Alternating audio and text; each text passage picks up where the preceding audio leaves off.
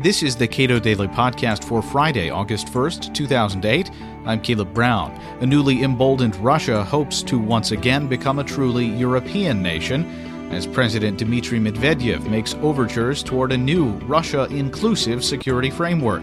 Stanley Kober, a research fellow in foreign policy studies at the Cato Institute, comments.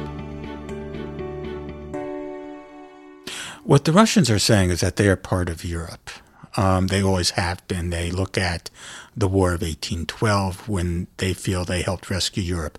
They look at World War II, where they were a principal partner in the Great Alliance rescuing Europe. Um, they feel they are part of Europe. Um, when the Cold War ended uh, around 1990, in 1990, um, Cato co-sponsored a uh, conference in Moscow with the um, Academy of Sciences, and I distinctly recall one of the Russian academics saying, "We will now be part of a global civilization that stretches from New York to London to Paris to Moscow to Vladivostok." This will be part of the global civilization. In other words, no more class struggle, no more division. The wall had come down and we would now be part of this global civilization. And I think wasn't that that was sort of a presumption that parties on both sides really made. I think so. I think there there was a sense, but then this idea of expanding NATO got underway, and the Russians felt they were excluded. They were told they had a voice and not a veto, that decisions were made without them. And Medvedev's proposal now is look, he said in a speech in Berlin, um, Europe rests on three pillars. There's Europe itself, there's the United States, and there's Russia. And all of them are part of Europe. In other words, if you're going to have Europe and the, United, and the United States, you must also include Russia. where they're historically, where they're now. And my sense is, although I haven't seen a formal proposal yet, um, they're saying, look, we're basically giving you a second chance and you need us. Um, uh, in his speech in Berlin, Medvedev referred to Russia's agreement at the recent Bucharest NATO summit, uh, where Russia agreed to allow NATO to supply its forces in Afghanistan through Russian territory. Um, Medvedev said, Look, we want you to win. We're on your side here, but don't take us for granted. That was the gist of it.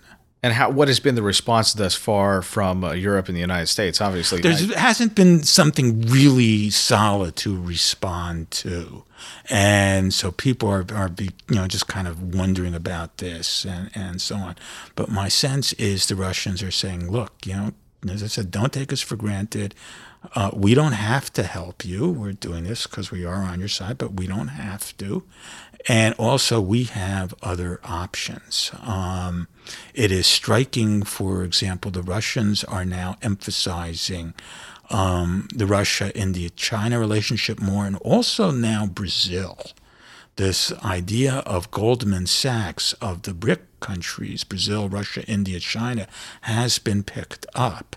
And there was a meeting of the BRIC foreign ministers in Yekaterinburg, Russia, about two months ago, uh, where they, uh, you know, they all got together, standalone meeting, and then also at the G8 summit, at the sideline of the G8 summit, Russia, uh, Russia's leader met with the leaders of uh, India, China, and Brazil and they're the, you know, the Russian president also and the Chinese, you could see this picture of them all together.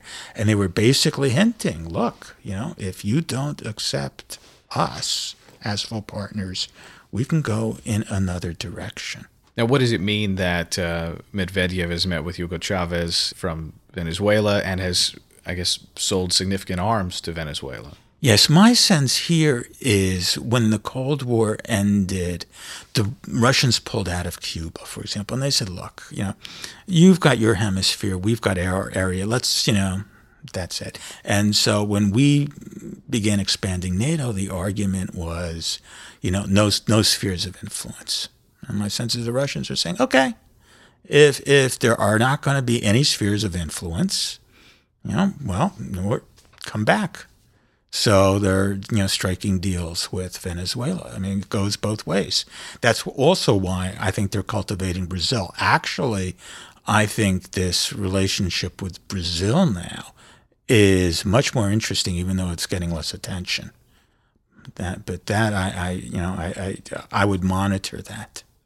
How does the fact that Russia, being an oil-rich country, uh, this run up in oil prices, how does that compare in terms of being able to influence the politics of this situation versus being a major supply line for uh, U.S. forces in Afghanistan? Um, the run up in oil prices has given Russia a lot of money. Um, it is extraordinary. Ten years ago, Russia defaulted. Russia was really financially ill. Now Russia has recovered. Russia has the third largest foreign currency reserves in the world. That is an astonishing turnaround in 10 years. Um, and they hold a lot of American debt. And as people have referred to other countries, you know, holding the debt, what happens if they sell the debt? What happens if they just don't want to buy the debt anymore? Well, then you have to pay higher interest rates to entice other people to buy the debt. And that's the, the main concern here. If we continue to run deficits, who is going to buy the debt? And if they hold the debt and or they've got the money with which to buy the debt and they don't want to, the interest rates go. Up. We have become accustomed to all these people wanting to buy our debt because it's you know, good credit risk and so on. But what if um, they decide they don't want to do it anymore? And to my mind, that's part of the benefit here. What everybody has said, Russia has obviously benefited from the run up, you know, in oil prices, and that's right. And they say, well, Russia just got lucky. Well, to a certain extent, that's luck, but they didn't squander the money. And it is amazing to me that in merely 10 years, they've gone from this situation in which they were flat on their backs defaulting, and now the third largest foreign currency reserves in the world. Quite astonishing. What costs are mutually understood of the U.S. not being able to supply its troops in well, if we can't supply, how do you maintain the troops? You've got to be able to supply troops in the field.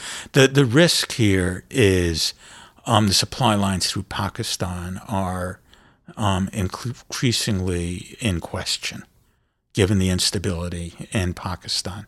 Um, so you want to have an alternative supply route. And this was something I wrote about four years ago in the Cato Handbook. It is why this was broached at the Bucharest summit. Uh, if you can't supply, then what can you do? Uh, you've got to be able to supply your troops. Stanley Kober is a research fellow in foreign policy studies at the Cato Institute. You can read his recent analysis, Cracks in the Foundation NATO's New Troubles, at cato.org.